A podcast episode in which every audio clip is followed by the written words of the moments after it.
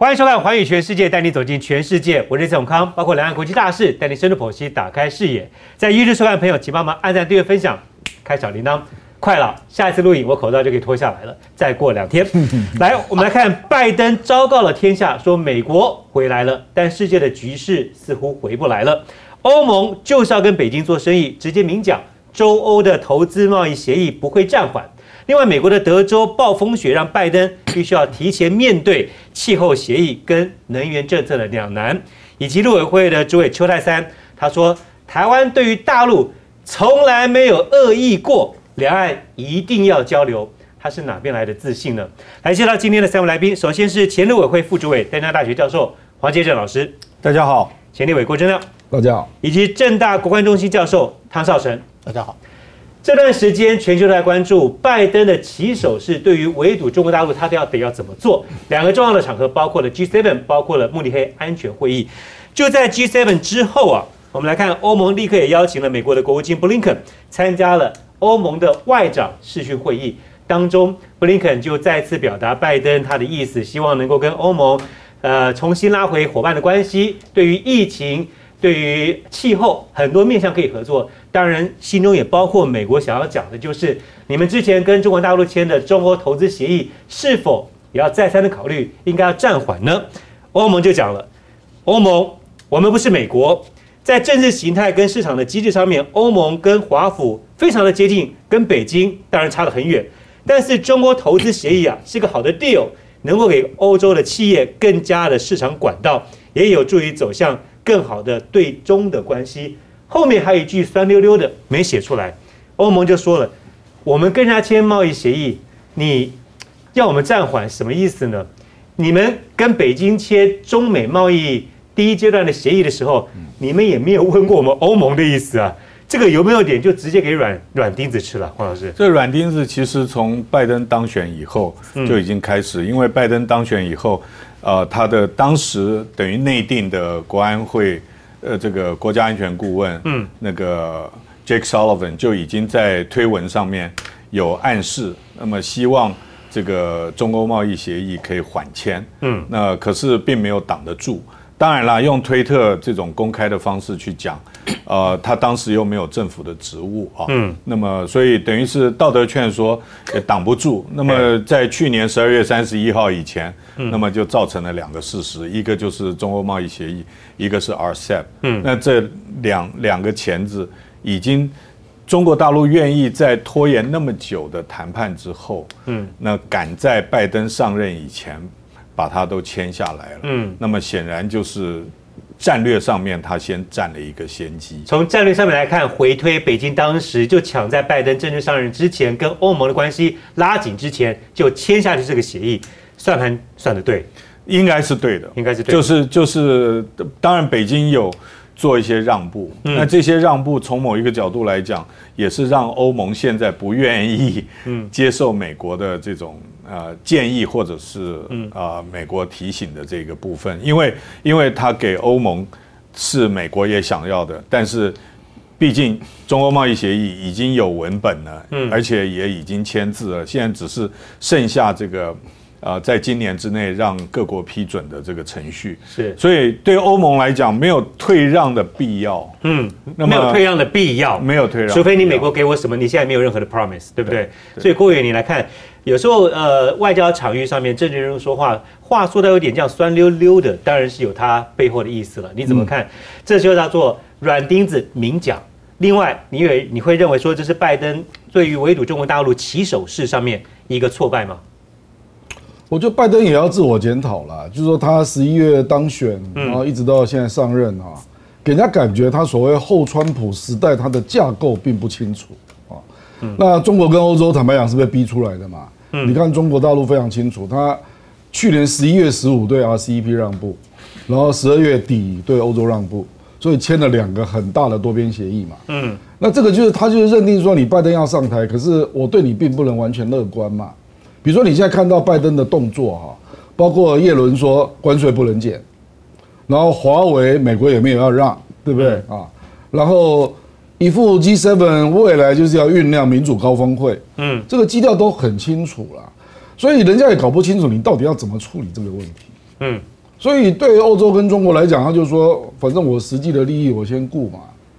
那至于你美国到底后川普时代你是要怎么做事？嗯，现在只看到你回群呐啊，我比如说气候协定你回去了啊，那接下来你是气候变迁是要跟大家怎么合作呢？嗯，也看不到一个框架，所以我觉得这个真的是拜登自己的问题了。那欧盟这样的一个表态之后，你可以这么解读说，中欧这个投资贸易协定，即便现在文本还没有双方正式出来看见，但是已经非常妥当的意思吗？不，他因为他要都经过欧洲议会，要经过各国批准嘛，所以大家本来就预期需要一年左右的时间。嗯，可是，哎，拜登事实上，你明明就知道你跟川普是不一样的，可是你给他的感觉就是，你除了回群之外，你没有架构嘛，不知道你要干嘛了。嗯嗯。但是大家有一个问号，就是这个是欧盟邀请的美国的国务卿布林肯做视讯会议的时候，欧盟的对外官员说的说法。那在 G7 上面呢？G7 大家去仔细看，当时呢，拜登就是跟全世界讲说，美国回来了。那回来之后又如何呢？因为大家仔细去翻阅 G7 事后各国的对外联合的公报、对外的说明，虽然说在会议当中有官员透露讨论中国大陆很多面向都有聊到，但是在事后的呃对外的公报只有轻描淡写提到中国大陆一次，所以马上就有人解读欧盟是否是因为。不管是签了协议之后，实质的利益要拿到，是否因为这拿人的手软，所以不敢这个对中国大陆有更多在文字上面的一个表述，或者是另外一个面向解读，就是其实在列对外后面的说明没有提到中国大陆太多次，原因就是因为搞不好在会议当中，美国跟欧盟谈到了更多更机密的事情，此刻不宜对外公开。汤老师，你的看法？这个机密不机密啊，我们也搞不清楚啊。可是呢，可是呢，我把这个你刚刚讲到这个是 G7，对不对？嗯。这个是原来是 G8，那因为二零一四啊，俄罗斯被踢掉了，所以说只剩七个了。可是我们把这个七个或者这个八个跟这个八国联军二这个一九零零年的啊八国联军，我们比一下，前面五个都一样，美英法德日。好了，那现在呢，这个俄罗斯没了，那现在这个有一个意大利，意大利跟原本的也是一样。现在多一个这个加拿大啊，这个是 G8 里面。那可可是呢，不要忘了，在东亚这边，我们有一个叫做 QUAD，叫 Quad，Quad 是什么？是四边混谈会呃会谈。四边会谈哪四边？美国、日本、澳洲、印度。嗯。那再加上我们刚刚讲的这些啊，再加上这个加拿大，哎，现在变成新八国联军了。哎，这个东西，当然，我要讲，这个是川普那个时候搞的，嗯，现在只是川普的遗绪，而川普的遗绪呢，拜登接了，他一下子还不好不方便，有些什么样的大转弯？可是我们大家都听到，也都看到了，他的讲话跟这个川普，或是他的路数跟这个川普啊，那个差别太大了。只是说一下子还转不过来，所以说让这个欧洲国家，让一些相关的国家呢，他们觉得说，哎，到底你到底是是是怎么一回事啊？你讲的是这一套，好像跟川普是差不多的，可是你做的，哎，不见得啊。意思就是说，这里面让人家感觉到说，这里头可能还会有一些变化。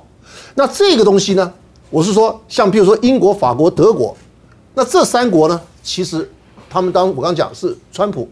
怂恿的，可他们也觉得，他们自己觉得，因为这个印太地区，尤其是这个南海啊，这个太重要了，一年十几万条船跑来跑去，那他们呢，都会对这些国家的经济贸易呢产生重大的影响。嗯，再加上这个加拿大，加拿大是怎么回事呢？加拿大就孟晚舟，然后呢，两边关系搞得非常非常僵，那中中方呢又扣了他们两个人，那所以说呢，他他也从二零一九年开始，他也派。军舰来穿越台湾海峡，去年也有，那今年呢还要来，那所以我说这个东西，新八国联军，二零二一年俨然成型，那可是说现在拜登你能够领导吗？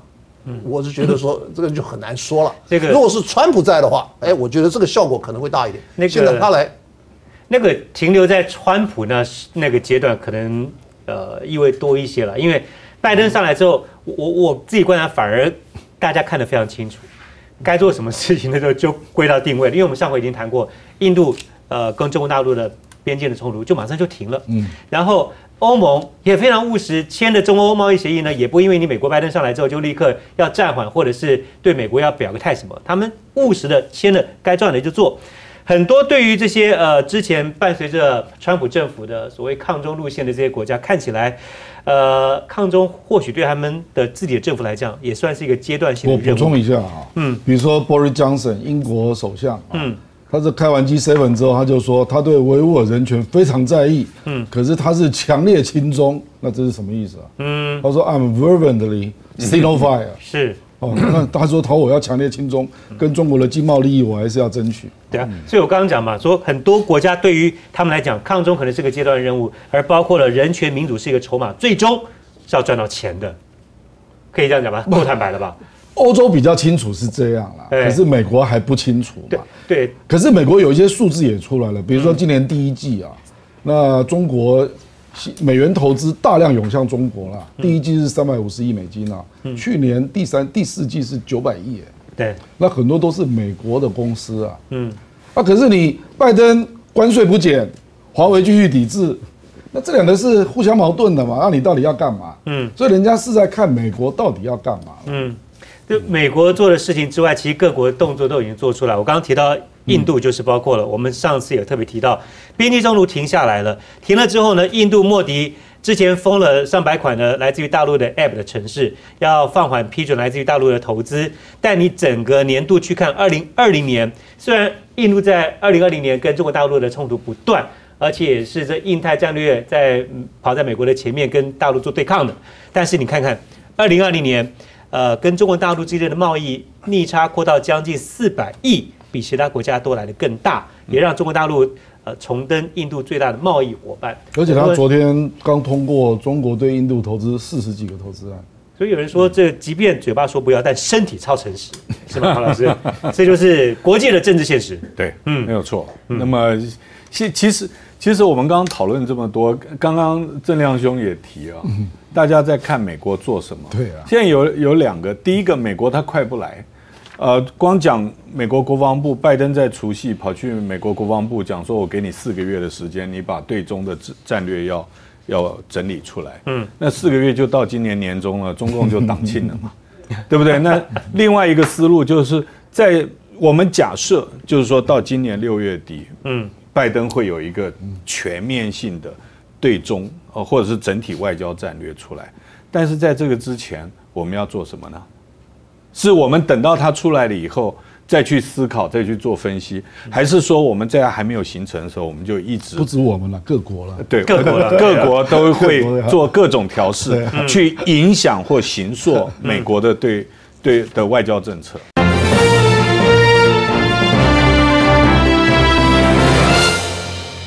美国德州的暴风雪，七十人死亡。那到目前为止，虽然说电恢复了，但依旧是有数百万户没有干净的水可以用。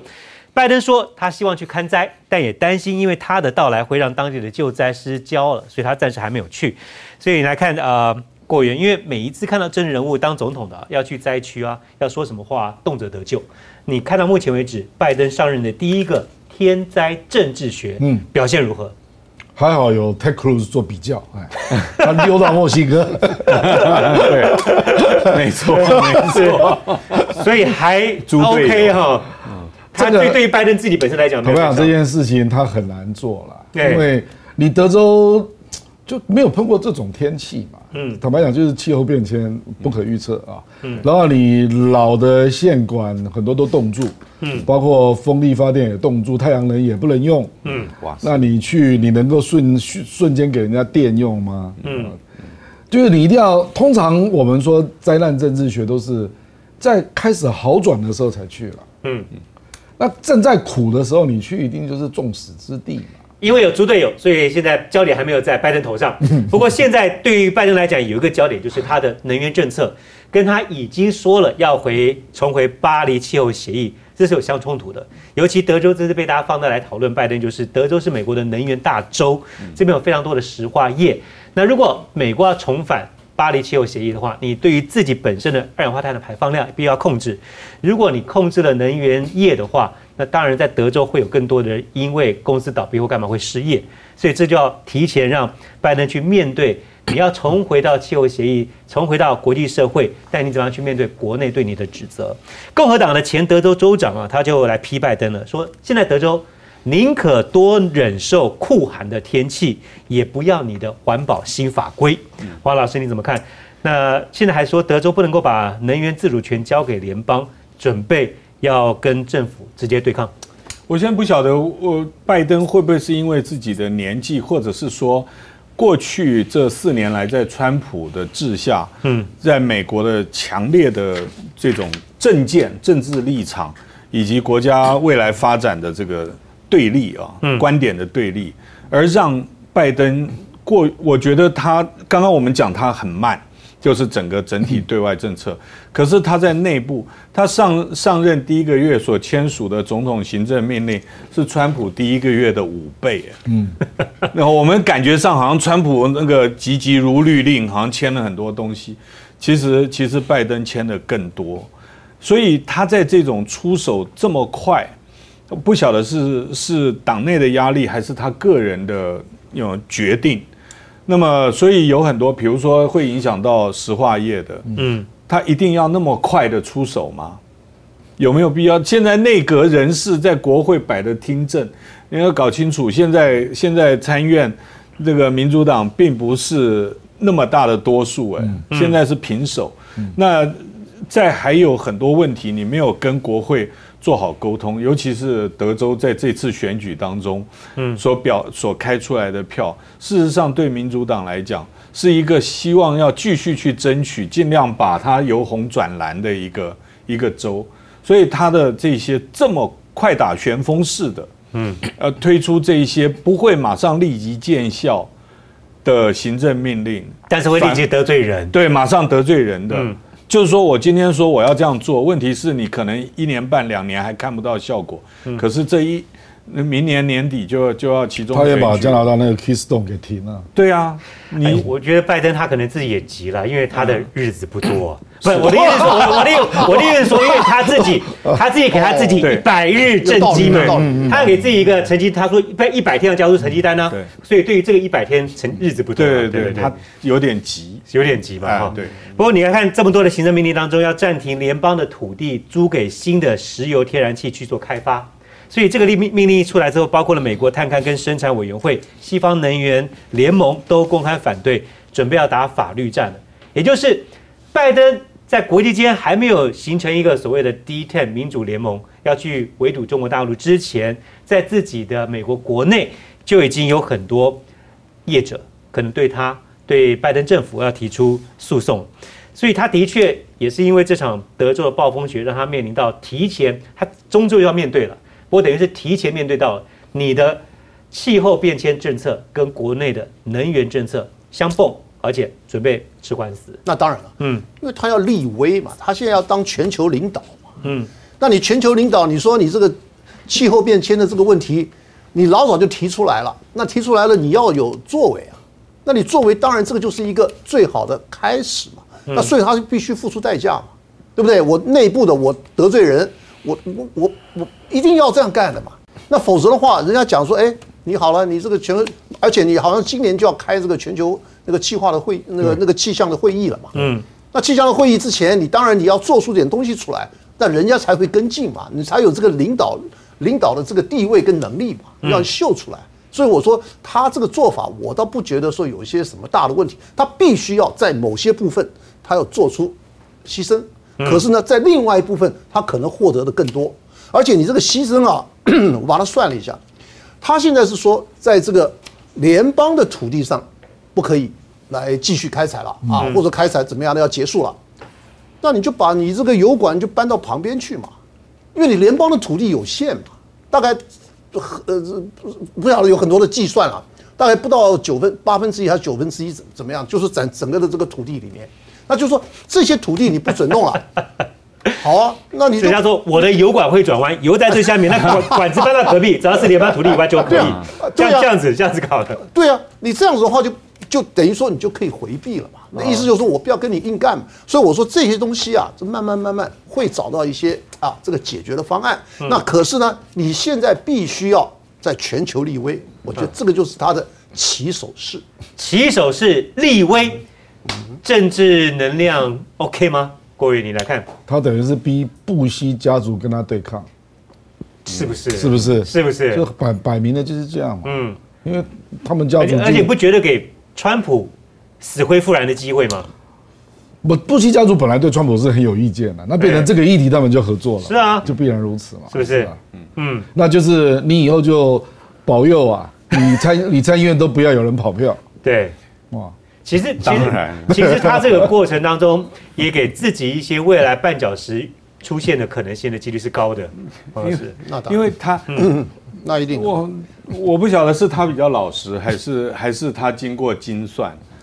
其实这种减排的这些，你可以在国际上面啊，先做承诺，嗯哼，承诺在先，你再回来对付自己的业者。结果你现在是先针对自己业者，然后做给别人看。嗯那你想想看，你可能自己后院都自己不是这个问题就在于说什么呢？他自己的这个政治筹码少了一点。嗯嗯，因为你现在接了川普，川普给你搞的这个天翻地覆，然后呢，你现在开始要来整顿，可是你自己的政治筹码在哪里？关键是他这次是惨胜，对不对？他产胜也也也也包括他，所以说他的牌不多，嗯那所以说他必须要找牌，要找牌来立威。那时候我觉得他这个做法我是能够理解了，嗯当然他会碰到很多的这个内部的这个障碍或者说内部的这种冲突。嗯那可是呢，他大概照你刚刚讲，可能是精算过了。那这些东西我可以。我可以，我可以来这个稍微的来应付一下。有没有可是呢我在国际上，对哎，我这个扬名立万了。有没有精算过？我请教一下，因为布林肯有讲，气候转变跟科学外交不会再成为美国对外对外做这个外交的一个附属品。也就是说，它是一个非常重要的事情，不会因为我们美国现在要去打国际间的关系啦，把这个当做是一个附带条件，所以它是我们的未来的重中之重，希望赢回国际的声望，还有国际对美国的信任嘛。好，但是呃，赢得国际的声望跟信任，跟赢得国内的就业机会跟经济数据，作为一个总统来讲，当然你要去做一个判断跟选择嘛。嗯对。呃，黄老师，如果你是如果啦，如果你是拜登的战略顾问，嗯，你会给他什么建议做选择？我觉得态势非常明显，是先攘外必先安内。嗯，这这拜登他面对的就是这样子的一个局。嗯，今天不管民主重建，不管是呃美国国内的经济，嗯。啊、这些种种在内，我们不要算德州这次天灾，它光内部的问题啊、分裂，还有政党的之间的僵持，嗯，就已经让它在对外很多政策上面是施展不开的。嗯，那么现在他又先捅内部的马蜂窝，呃，那个现在资讯这么流通，外国政府也会看他自己在国内的分量，嗯，嗯跟危机嘛，然后才会看他对外所宣告的这些政策到底你能做到多少行还是不行？行还是不行？一点九兆的美元纾困案，郭源你的观察，十九对十六是出了委员会了。那这个礼拜应该在众院有机会做全院的表决，嗯，闯关的几率高不高？我觉得还是会略做删减啊，嗯，因为那个中央对地方补助的部分，我想共和党还是非常反对了。嗯，还有对那个就是说你那个失业救济是不是延后到年底了？嗯，这个共和党也有很多不同意见。台币这两天又是不断的飙啊，当然是包括了联准会说他们继续宽松，宽松到有可能是明年年底，因为通膨要达到两趴。好，那在这样的前提之下，美林做了一个调查，超过三成以上的经理人认为全球经济会有个 V 型乐观的一个复苏，但是通膨要到两趴，大家也担忧就是会不会很多骨灰式的泡沫？关于你的看法呢？我觉得这个可能要看个别产业了，嗯。嗯，因为有一些已经涨得很多了啦，比如说我们说资产价格啊，嗯。嗯，比如说比特币就涨成那个样子啊，那有一些个别的科技股啦，啊，就已经涨得非常不可不可理解了啊，嗯。那因为通膨你要到两趴，这个还有一一段路要走了，目前大概一点三左右，嗯。所以当然大家现在是预期这样了啊，可是企业获利也可能会超过通膨的两个 percent。嗯。所以股市也不一定会真的大暴跌了，修正有可能啊，可是也不是说就是一个大危机了。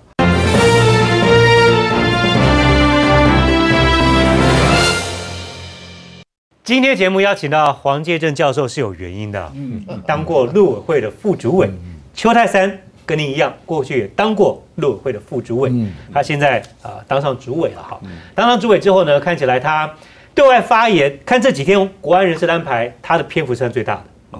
邱泰山讲了，台湾政府对于中国大陆从来没有恶意过啊，这个这句话不知道听在。对岸的耳里会是什么样的一个感受？不过他自己认为说，疫情之后两岸一定会也一定要交流。黄老师，你你认为邱泰山是很有自信吧？哪来的自信呢？我觉得他很有善心呐，善心，善心跟善念，嗯，善念跟自信是不一样的哦。啊，对，嗯，那么我我觉得作为一个政务官呢，除了这个要有善念以外啊，嗯。呃，以人民的利益摆在最前面。嗯，啊，除了这个以外，更重要的一点是，对于整个战略形势要有正确的评估。也就是说，目前两岸到底是什么样一个局？那么，很多人我们写文章或论述或者是辩论，嗯，大家都会拿一些过去的例子，比如说两岸从僵局怎么样恢复。可是时间在往前的推进。我们现在碰到的是被折腾过四年的美国，川普啊，川普的美国。那我们现在碰到的是习近平他很特殊的决策风格。我们现在碰到是两岸在经济和军事还有外交上面全方位的极度极大的差距啊，这整综合能力的啊极度的差距。所以啊，这个善心，我觉得我们要做。但是我希望这个善意啊的表达，不完全是为了要降低美国，希望我们台湾能够放缓脚步，或者是降低我们先做来缓和两岸之间的紧张紧张的情绪。你你说他是有善意、有善心的，嗯，但讲这样的话，会不会反而让对岸听得更恶心？我讲话太直接了，会不会？因为这个话显然在对岸当中，他们不会认同嘛。这中国大陆看到这句话，我相信大概百分之九十九的人都不这样认为了。嗯，那这有就是牵涉到说，所以这样的善意会被解读说你是故意这样讲的吗？我我我觉我我讲的善意是说，我认为邱主委他是真的希望他接这个位置的目的是希望让两岸。能够缓和下来，让两岸能够重新对接。我讲的是这个善意。嗯，可是呃，在他昨天交接的时候，有几句话跟他的这个善意的表达稍微有一些差距。嗯啊，比如比如说这个从来没有恶意。嗯，这个就这个对一般人不要讲大陆同胞了，就讲我们台湾的人就会想说那个我们。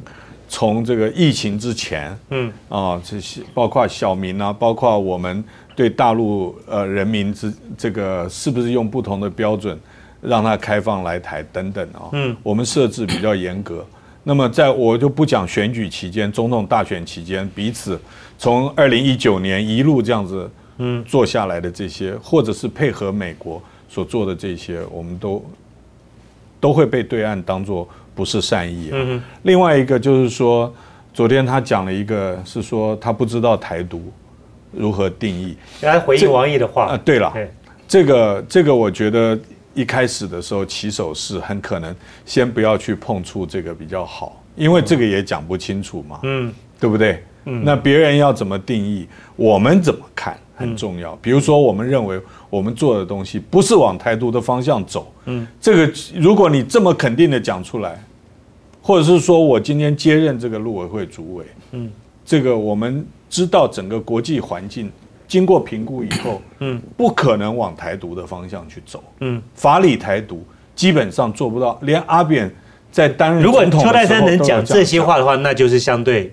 比较有实质的意义了，是吗？那那个大陆，我我我自己经历过一部分，今天没有时间讲。但是中国大陆不会看一个人在某一个特定时间的讲话，他必须看整个政府，不是只有陆委会讲话，而是整个行政院，包括国安团队，他的口径是不是一致？我们如果送的是那个混淆的。混杂的这种讯息，那对方他没有接招的必要。口径一不一致？嗯，问一下郭委员，就在同一天，邱泰三讲说，台湾对于中国大陆从来没有恶意。我记得当天媒体就直接去另外一个公开场合就问了苏贞昌院长，那以后武汉肺炎还要叫武汉肺炎吗？还是会改口？苏贞昌院长当时的说法就是，武汉就是一个地名，它的发源地，称武汉肺炎是不要让大家混淆它的一个发源地。他用意是这样子。当邱泰三讲说从来没有恶意过，但是苏贞昌坚持他的一个说法，那这样要对岸怎么去接受这讯息呢？就是口径一不一致了。我在学校是教沟通与谈判啊，哎，是让你善意这叫主观呐，啊，嗯，同理心是客观的，同理心是将心比心呐，你要了解对方，他讲的话你可以事先预判到对方的感受啊，嗯，你如果没有办法预判准确，那你讲这个话就表达不出你的善意嘛，所以我说第一个沟通要能够成功，就是你的同理心要正确。嗯，那显然他这个话就是同理心并不正确了。那第二个就是你决定要这样做之后，那回来之后你的团队要一致啊。对，啊，那好，我们就说这个用地名来取这个流行病啊，WHO 就是二零一五年之后就不再这样做了嘛。那你为什么要这样做？嗯，而且明明蔡英文已经不讲了嘛。对，蔡英文都讲新冠了，嗯，陈时中也尽量讲 COVID nineteen，嗯，那为什么你的院长还要这样做？那郭伟，我可不可以直接就问大白？讲白了，就院长不适任嘛。我讲白了嘛，你不该这样讲嘛。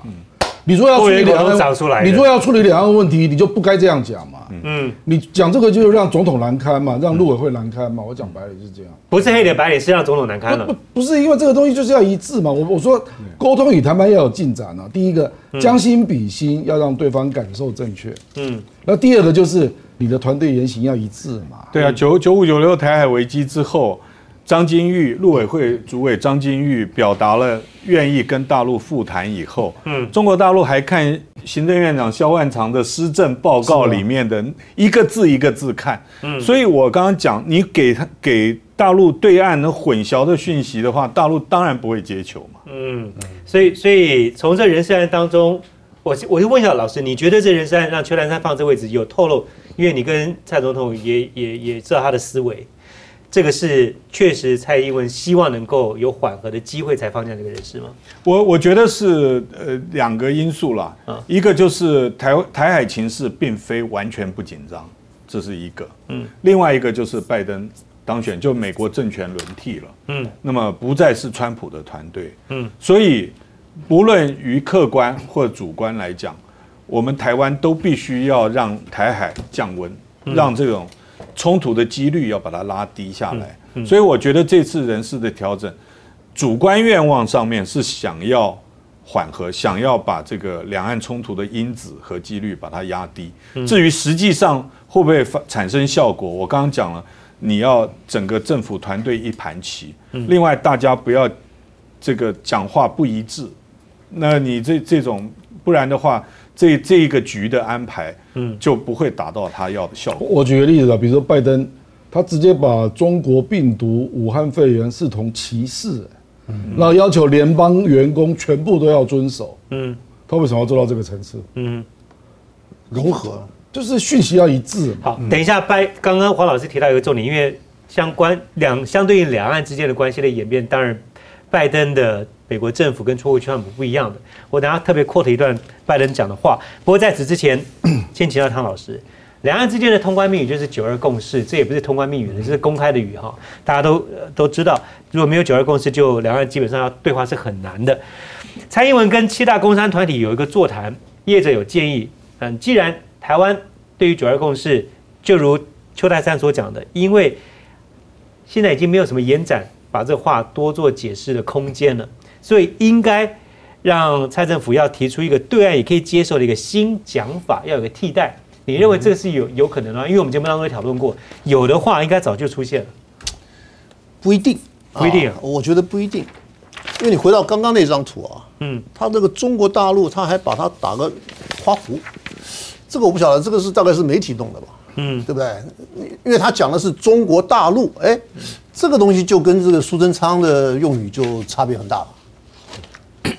你中国大陆跟中国这里头这个学问很大的，啊，而且差别更大。这是一点。第二点啊，就是你这个陆委会啊，嗯，你陆委会你为什么要设立陆委会？就表示说咱们不是国与国嘛，是啊你国与国你就外交部去搞就好了，是啊，对不对？那你不是国与国，那你这个你要不要有所表达呢？嗯，所以我这边要引用谁的话？严德发，嗯，严德发讲过什么话？他说：“国军不为台独而战。”你记不记得？大概好几年前了。嗯，好了，我现在问问你，这个邱国正，你你你觉得他那个话怎么样？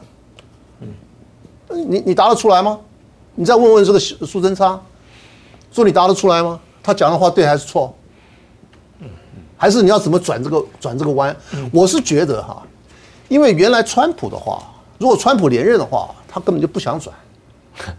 可是你现在拜登来了，而且你拜登在上任前后，他们就已经发出讯号了，说期盼两岸重启对话。嗯，好了，你怎么重启对话？而且你这句话从美方来讲出来了以后，是对大陆的压力大呢，还是对台湾的压力大呢？嗯，因为他跟大陆，他有求于大陆啊，嗯，有求于北京啊，那我有我求你什么东西呢？原本你是一个很好的棋是给川普用的，那可是现在呢，这个整个这个情况大转变，那这个台湾牌的这种作用现在锐减了很多嘛。他老师，那所以你要怎么办呢？嗯，那所以我说你现在就变成说，陈峰最起码你要开始啊，你现在是弄一个这个等于说是一个起手式嘛。好了，找了邱泰山来啊，他说是中国大陆，对不对？他就跟这个苏贞昌就不一样，等等等等。那是那我们就要看你后续还有没有东西出来，嗯，对不对？而且这个工商大佬他最清最清楚的，他就是希望两岸要你要搞和平嘛，你要正常化嘛，对不对？你不要九二共识，我也觉得无所谓，那你自己搞一个嘛，嗯，那你搞一个，而且对方还能接受的，我们来看美国了，因为刚刚黄老师也特别提到拜登哦，他最近接受了呃 Anderson Cooper 在一个节目当中 Town Hall 的一个访问哦，虽然他还不是政策，不过拜登在专访当中流露的这些语言讯息内容，是否也造成刚刚我提问黄老师蔡英文对于两岸人事布局的一个改变的一个氛围的一个看法？这个显示了拜登跟川普有一个很大的区别，嗯就是拜登啊不在人前，不在在公开的场合啊，啊不给你留面子。对了，我我觉得他是他某一种程度，他骨子里是那个老派的老派。就是说我有狠话的话，我当面跟你讲，但我不会在公开场合像川普那样子，就是直接这个那个批判，然后很不给中国大陆领导人留面子。嗯，也许拜登他有那么多跟习近平相处的时间，呃，一起飞行呢这个一万多英里啊，那么他可能了解对付他用另外一种方法去对付习近平，就是说你在你在媒体面前跟他较正，你在公开场合跟他对呛啊，这种口口头啊的这种发书啊，没有办法达到你自己要的目的。嗯。就就好像我们最近前一阵子讨论那个南海的事情一样，你现在去跟美国公开的呛，呃，我觉得还不如啊训令驻美代表处在跟美国国务院见面的时候有一个公开的这个这个文字记录，文字记录，要求美国记下，是我们正式给美国的一份呃这个 non paper。嗯就是告诉你，我们对南海主权没有退让，你不要在这个公开场合讲。嗯，那么因为因为这很多处理这个国与国之间关系，或者是办外交，你最重要是你有没有达到效果。那有一些这个公开喊话那种有一点这个对内或者是有一点政治操作的东西，反而不一定能够达到效果。好，我们这位朋友马上回来继续聊相关话题。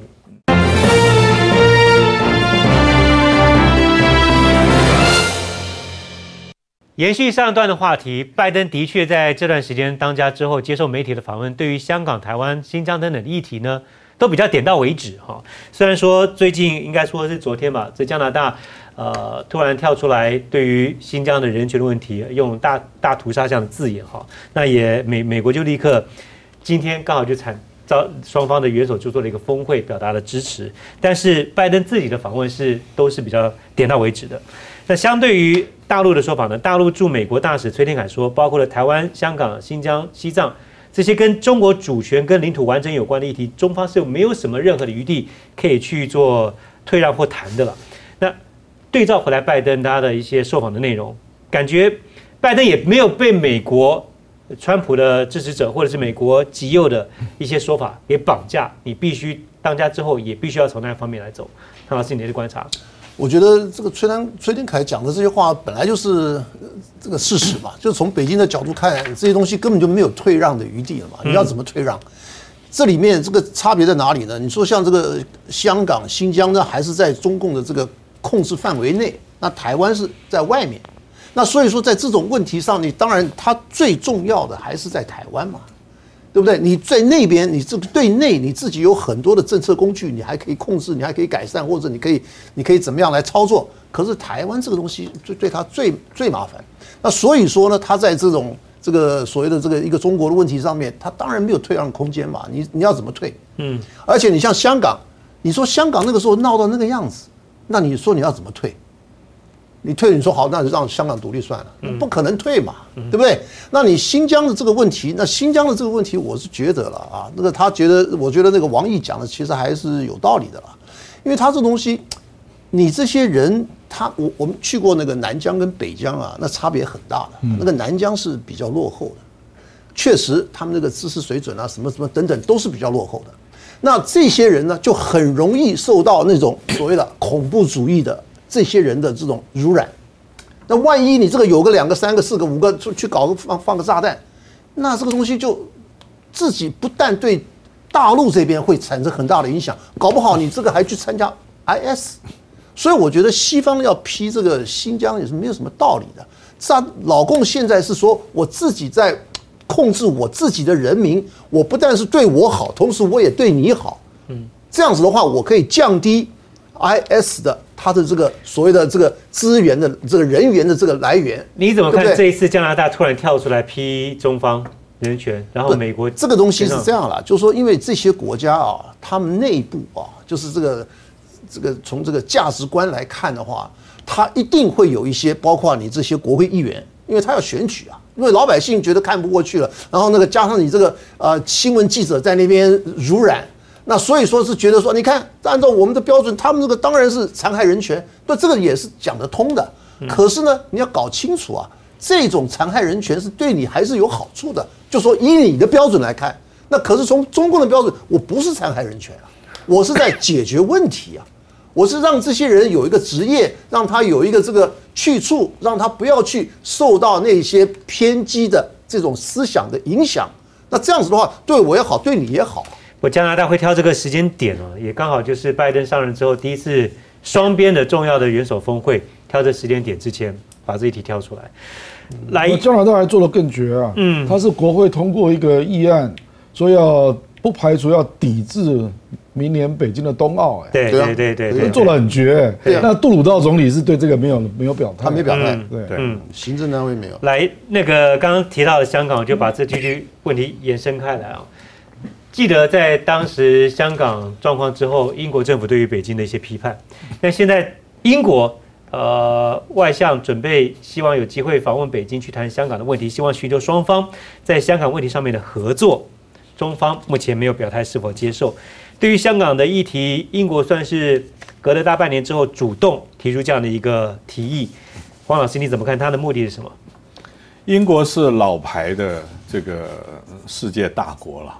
等于是没落的一个帝国，但是它的外交，就是英国，它在办外交上面还是很多国家学习的对象，也就老谋深算，或者是捍卫自己大不列颠的利益，那个是毫不遑多让的。那这是我觉得他这个做法，呃，虽然不一定有什么效果，我觉得第一个最起码他没有使自己完全处于被动，在香港问题上面。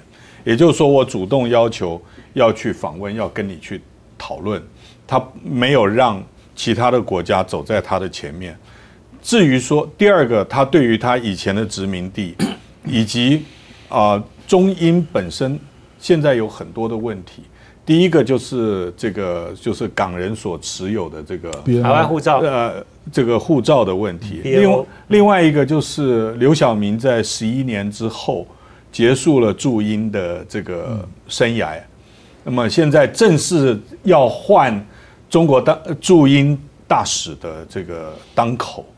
那么，所以我觉得不完全是纯香港的问题，就是中英之间，尤其是中欧贸易协议以后的英国，对于这整个中欧贸易协议对英国的影响，我觉得它有好多个议题要摆在一起谈，不完全是呃纯粹针对香港的问题。以香港做一个借口了，是那跟北京接触到的话呢，至少在。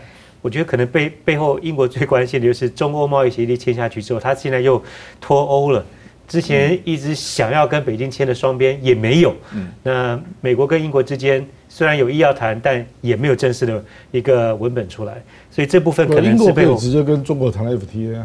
是啊，对啊，是啊，所以所以所以他就用这香港，也也就也因为如此，所以我说香港先缓和，我才有机会嘛，是不是啊？对，郭云你来看呢，他主动抛出。想要跟北京来谈，我觉得两会之前不可能啊，不可能。不，因为两会你知道要通过什么吗？对，有要通过一个爱国审查的那个选举标准。是。那现在的气氛，中英关系一定是不好的嘛？嗯。所以何必在两会之前再搞这个？嗯。所以一定是两会之后了。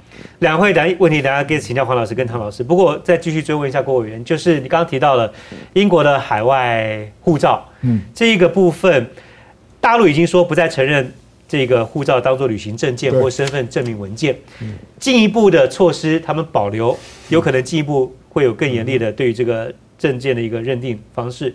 英国也出招了，说现在手机城市开放给 BNO 持有的人可以去做申请签证。如果你手机又有这个签证的话，你到英国就没有任何时间上面的一个限制。问题是你要出得去啊？对，你要什么时候出得去？你要离开中国。那中国又不承认 BNO，所以你即使手机签证也没用啊。你觉得外相去见英国外相去见北京，有没有在 BNO 这上面想要争取更多一个？我觉得 BNO 这个议题，中国不会让步，不会让步，不会让步，不会让步，不会让步。那人呢？接下来五百多万港人符合申请的资格，不，那个他不承认嘛？嗯。他不承认，事实上他也会去算，大概会有多少香港人真的有能力移民到英国，没错，能够在那边常住。嗯，坦白讲，人数不会很多了，不会很多，因为你去看那个资金的流动，你就知道了嘛。嗯，该走的大概都走，而且不是去英国，大部分都去新加坡。资金的流动，英国外相这次想要跟北京接触，有没有某种程度上面也想要谈的议题之一，就是外资银行？我觉得都有了，那个应该是英国直接跟中国大陆的部分啦。事实上，英国现在也碰到一个困难了。嗯，因为最近像汇丰银行啊，它很多，它有一些主管，他就直接亚洲化，他不愿意待在英国。嗯，他是反正到要的要到亚洲发展，这个才是英国要急的事情啊。就是说，他留在香港的那些利益啦。那如果他跟中国大陆之间没有一个新的商业框架的话，嗯，那坦白讲，他的人会有外流的风险的。嗯嗯，有些人可能会跑到亚洲来，就好好比说有人跑去欧洲一样。嗯，所以我觉得他可能是急的是这种东西了，倒不是说针对香港，而是说我跟你中国大陆希望有一个比较好的商业架构。嗯，那我的人就可以这样来来去去啊，不会说只卡在香港问题上这样。刚刚郭元讲到，在两会之前应该跟英国谈的机会很低了，不到。呃，陆港澳办的主任夏宝龙。说接下来香港呢，就是要爱国者来治香港，也列出了五大原则哈。这个最近媒体都有报道。